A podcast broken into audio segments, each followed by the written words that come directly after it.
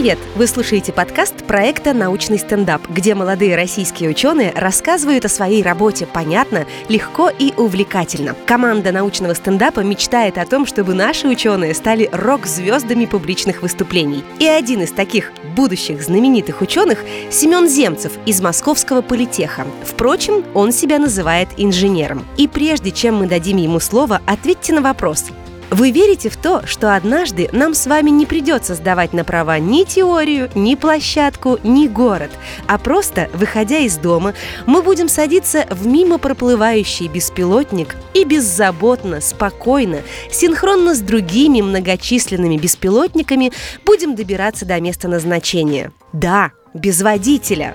Подумайте об этом. О транспорте будущего, уникальных для России и мира моторекордах и детских мечтах, ставших реальностью, рассказывает Семен Земцев, руководитель лаборатории электротранспорта Московского политеха. Тема его выступления «Прощай, водитель. Как беспилотные платформы лишат таксистов работы». Кстати, это первое большое выступление Семена, и мы надеемся, что вы поддержите его лайками и репостами. Всем привет! Меня зовут Семен. И я не ученый, я инженер. Работаю в Московском политехе. Мне 29 лет, и я сам не могу в это поверить. А еще я преподаю, и в это не верят студенты. Однажды я пришел на занятие к новой группе, и староста мне говорит, привет, ты новенький? Я говорю, нет, уже старенький. В тот раз я им быстро доказал, что я их преподаватель, занятию к шестому. Основная моя должность – руководитель лаборатории электротранспорта. Интерес к транспорту у меня идет с самого детства. Папа и дедушка привили мне любовь к технике. Когда я был совсем маленький, я любил что-то разбирать. А вот для сборки уже требовалась помощь взрослых. Мы собирали деревянные самолетики, но в небо мы их так и не запустили. Это из-за недостатка папиного финансирования. В 10 классе я решил, что хочу научиться проектировать и собирать автомобили. И самым подходящим вузом для этого мне показался Московский государственный технический университет МАМИ. Название хорошее, и мама одобрила. Сейчас в процессе реорганизации и присоединений это уже Московский политех. На первом курсе я попал в инженерно-гоночную команду «Формулы студент» как Формула-1, только немножко поменьше, и с студентами, которые в течение одного учебного года проектируют и собирают автомобиль. Потом едут с ним на международные соревнования. В команде я работал над электрикой, но автомобиль был не электрическим. В середине учебного года другая команда позвала меня к себе, попросив помочь им с электрикой. Команда строила электромотоцикл, тоже для международных соревнований, которые проходили в Барселоне. Вот тогда-то меня и затянуло в сферу электротранспорта. Вообще в политехе очень развита проектная деятельность. Все наши большие инженерные проекты объединены в большую структуру, которую мы называем передовой инженерной школой электротранспорта. В ней над инженерными проектами работают все, начиная от школьников, заканчивая студентами. Система устроена так, что в одном проекте сосредоточены абсолютно все – инженеры, студенты и преподаватели. Это огромная экосистема инженерии. Даже наша уборщица, тетя Глаша, иногда заглядывает и дает оценку. Вот теперь все хорошо. Например, команда школьников разработала проект безвоздушной шины для велосипеда и даже изготовили действующую модель. Вот как мозг быстро работает, когда кататься хочется, а насоса нет.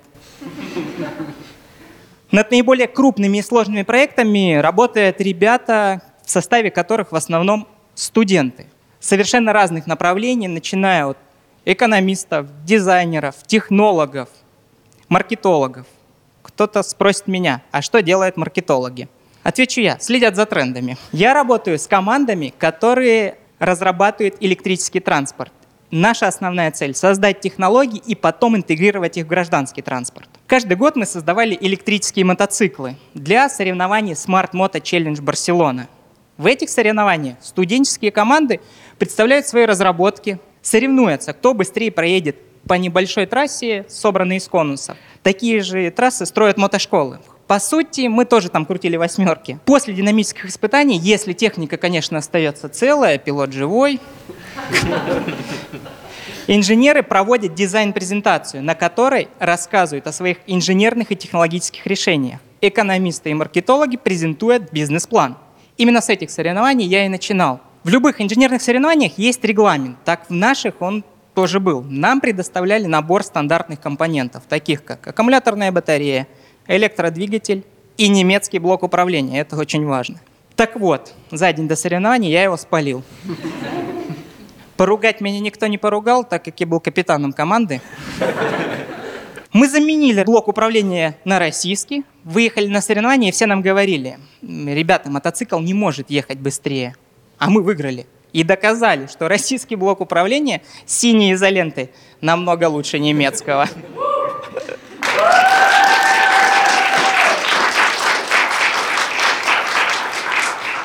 После того раза мы побеждали каждый год, и нам нужно было двигаться дальше.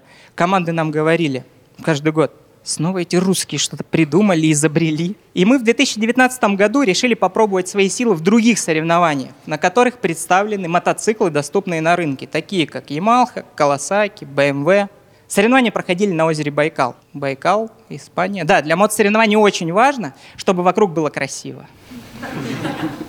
тот год на электромотоцикле мы были одни. И нам, конечно же, удалось снять рекорд скорости. Как вы думаете, до какой скорости мы смогли разогнаться? 300. 250. 120. 50. 400. Но кто-то из вас все-таки был очень близко. Мы разогнались до 105 км в час. Да, не очень быстро. Но как разработчики мы этим уже гордились. Мотоцикл был разработан изначально совсем не для льда. И на следующий год мы решили установить новый рекорд скорости. И разработали мотоцикл в 6 раз мощнее который по мощности скорее сопоставим с автомобилем. Для этого мотоцикла аккумуляторная батарея требовалась соответствующая. К слову, разработали мы его всего за 4 месяца, собрали, протестировали в коридоре университета и отправили на Байкал. А как вы думаете, какая деталь является самой важной на соревнованиях, которые проходят по льду? Колеса, шины. Какие умные. Все верно. Именно шины, их элемент, шипы, являются одним из самых важных элементов. Так вот, шины, которые мы разработали, у других команд вызывали насмешки. Были они похожи на саморезы из строительного магазина. Возможно, это они и были. Так вот, как вы думаете, мы смогли установить новый рекорд? Конечно, мы... Безусловно. Мы установили новый рекорд. Все ошибались. Шипы выдержали. И шипы, которые мы спроектировали, были изготовлены из высокопрочного и легкого материала – титана, который применяется в авиационной, аэрокосмической и даже медицинской сфере. Мы разогнались до 210 км в час, и это рекорд. Он, кстати, до сегодняшнего дня так и не побит. Самый быстрый электробайк собран в московском политехе. В день съемок э, датчик зафиксировал скорость 218 км в час. И от иностранных команд мы снова услышали. Опять эти русские что-то придумали. Но мотоцикл был слишком далек от рядового потребителя, тяжелый, маломаневренный и мог ездить только по прямой. Дело оставалось за малым. Сделать все дороги прямые, ну или спроектировать новый мотоцикл чем мы и занялись в 2022 году. Новый мотоцикл уже более комфортный, маневренный. И чтобы его зарядить, вам не нужно его разбирать и потом звать на помощь взрослых, чтобы собрать обратно. Для нас все эти разработки не про погонять на скорость по Байкалу. Уже сейчас технологии, которые мы освоили при разработке электрических мотоциклов, применяются в работе над электромобилями. Ведь на мотоцикле все намного проще и дешевле протестировать. Колеса всего у нас два, 2019 год стал для нас годом перемен. Мы начали заниматься беспилотниками и разработали Smart Shuttle. Наш беспилотник отличается от беспилотников Яндекса и Сбера, которые сегодня вы можете увидеть на дорогах общего пользования. В них есть место для водителя. Наш же беспилотник изначально проектировался под высокую степень автоматизации. В нем есть 4 места для пассажира и монитор, на котором вы можете выбрать маршрут движения. Беспилотник ориентируется по камерам, которые позволяют ему видеть все, что вокруг него происходит. Нейронная сеть, которую сегодня обучают наши инженеры, распознает большинство препятствий, которые могут встретиться на маршруте следования. Но если же нейронная сеть встречает по дороге, например, собаку породы китайская хохлатая, ну или доброго вежливого охранника, в работу вмешиваются ультразвуковые датчики. Именно они могут остановить автомобиль и попросить помощи водителя. Да-да, водитель все же есть, но это скорее оператор-учитель. Он управляет всеми шаттлами и в случае чего берет управление в свои руки. Сейчас мы хотим сделать еще два таких шаттла, чтобы они могли общаться между собой. Да я тебя совершенно клянусь, собака была совершенно лысая.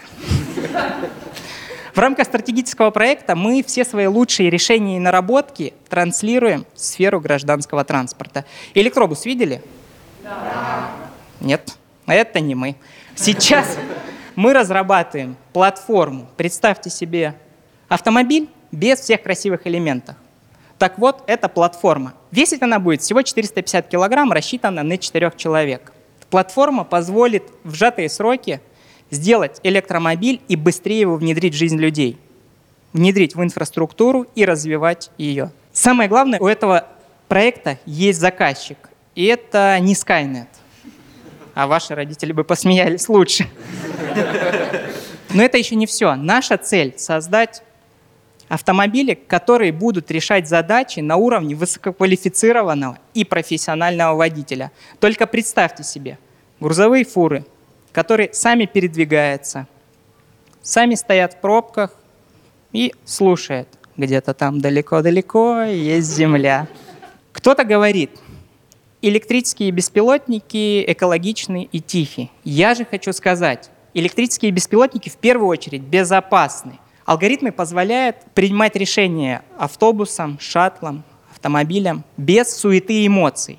Они умеют кооперироваться в систему. Только представьте, город будущего, без пробок и ДТП – Беспилотники не играют в шашечки, не перестраиваются из крайнего вправо, крайне левый. Вся система будет организована так, что вам не нужно будет больше думать, как объехать пробку, когда заехать на заправку.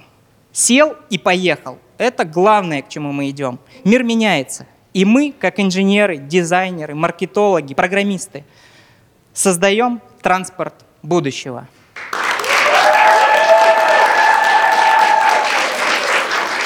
Здравствуйте, я Михаил Несенюк, э, школа 2014, 11 класс. Спасибо большое за столь интересную лекцию про транспорт будущего. Это что-то за грань, я считаю. Есть много но. Беспилотникам порой трудно ориентироваться в плохую погоду. С разметкой бывает беда. Например, в разных странах своя разметка. Как они с этим справляются? Да, я понял ваш вопрос.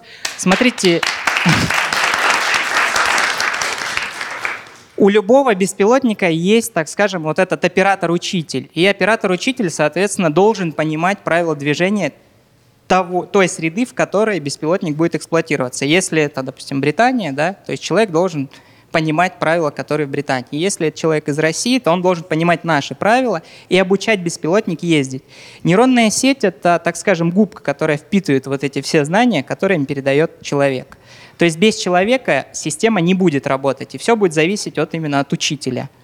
Если мы возьмем беспилотник, конечно, из России, интегрируем в страну, в которой правостороннее движение, у нас будут проблемы.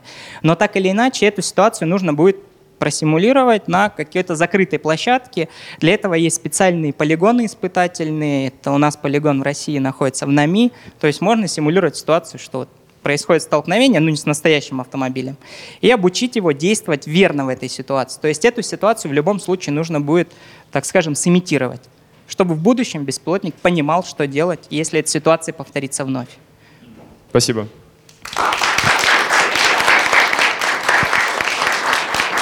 Александр, Высшая школа экономики. Здравствуйте. В общем, э, такой вопрос, скорее этический. Э, есть такая дилемма в области э, самопилотируемых автомобилей. Есть человек, который находится в автомобиле, он едет, и, допустим, такая ситуация, в которой перед автомобилем встает выбор. Либо он сейчас прямо разбивается, и пассажир точно умирает. Либо он врезается в, там, допустим, в пешехода, возьмем маму с коляской. Вот, э, идет пешеход мама с коляской, и э, нет никакого выхода, кроме вот этих двух. Либо автомобиль разбивается, и водитель, ну, пассажир сам погибает, либо он сбивает маму и ребенка. Вот. Как вы смотрите на эту ситуацию? Как автомобиль может принимать э, ситуа- решение в такой ситуации? То есть вот с такими именно этическими вопросами, как обстоит у вас э, мнение на этот счет? Ну, спасибо за вопрос. На самом деле алгоритму, условно говоря, без разницы. Что мы изначально в него заложим, то есть если он видит препятствие, он должен это препятствие будет объехать. Что же произойдет в случае объезда препятствия, если он видит, да, то, что произойдет столкновение? В этот момент, если в программе изначально заложено в первую очередь сохранить пассажира, и который находится в автомобиле, он это сделает, потому что в алгоритме это будет главенствующим. Но я надеюсь, что в дальнейшем мы сможем обучать алгоритмы принимать нестандартные решения.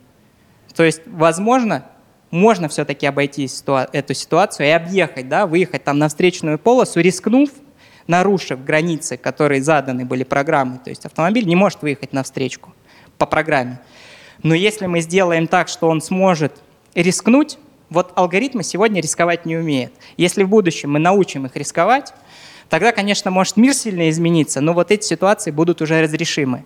Сегодня для алгоритма будет главенствующим правило, которое будет задано разработчикам. Разработчики, как правило, задают условия, в котором самым главным является человек, который находится в автомобиле.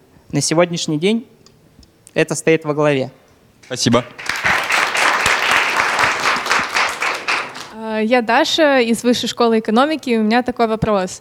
Если искусственный интеллект сделает ошибку и собьет кого-то, это может быть собака, ребенок, кто угодно, что угодно, кто в таком случае понесет ответственность? В первую очередь, конечно, вину на себя берет разработчик. И мы, как инженеры, для себя решили, если то, что мы создаем, приносит вред, то в первую очередь мы отвечаем за это. И сегодня, ну, этическая сторона вопроса стоит таким образом, то, что инженер все-таки отвечает за работу, которую он выполняет. Э, Здравствуйте, я Никита из э, Высшей школы экономики. Э, Бывали ли в вашей карьере какие-нибудь поражения в соревнованиях? И как вы на них реагировали? Как вы справлялись с этим? Да, действительно, бывали поражения. И вот мотоцикл, который мы создали второй, который я вам показывал, на этом мотоцикле мы не установили рекорд скорости. Не установили, потому что в лаборатории было проведено недостаточное количество испытаний. Да, вот по коридору иногда плохо кататься. Мы проводили стендовые испытания, но их было недостаточно. И когда мы выехали на соревнования, команда в течение одного учебного года готовилась, выехали и, так скажем, потерпели поражение. Мотоцикл не разогнался даже до 200 км в час. Сейчас, когда мы уже вернулись в Москву, доработали мотоцикл, эта проблема решена. И мы планируем выехать на асфальт и на асфальте поставить теперь рекорд. Спасибо.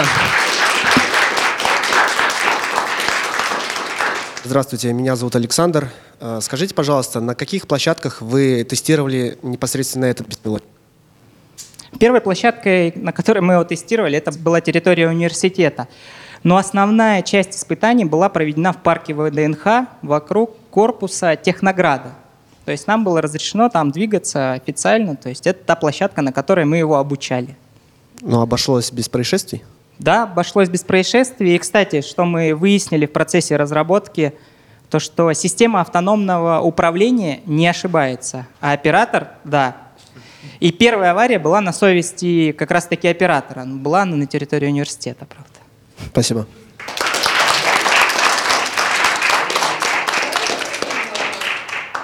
Здравствуйте, меня зовут Наталья. Э, Семен, скажите, а есть ли какие-то э, территориальные ограничения по перемещению беспилотников? Или можно э, сесть, условно говоря, в Москве и спокойно приехать во Владивосток на этом беспилотнике?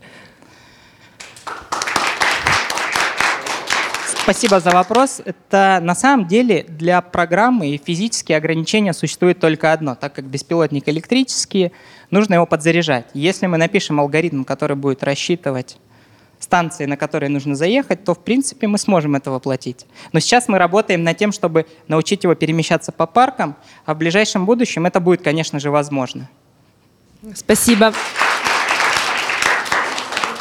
Э, У меня родился еще один вопрос. Э, Семен, скажите, вот э, есть машинки, которые ездят по паркам и убирают их. Вот, может быть, вы хотели разработать что-то в этом духе, чтобы ездили такие очищалки и э, работали в парках? Спасибо за вопрос. Помимо того, что я рассказал, я забыл за один еще один проект с нашим партнером. У нас стоит задача по электрификации подметально-вакуумных машин. Ну, если проще сказать, то мы разрабатываем роботов-пылесосов только для улицы. Уже сейчас мы над этим работаем. Спасибо. Всем спасибо. Ждем вас в наших командах.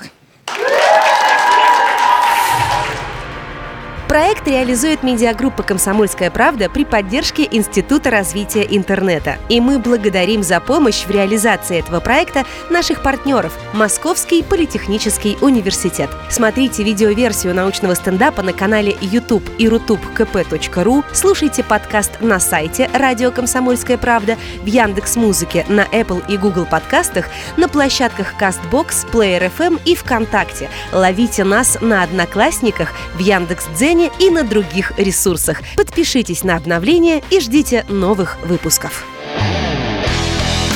Научный стендап. Проект реализуется при поддержке Института развития интернета.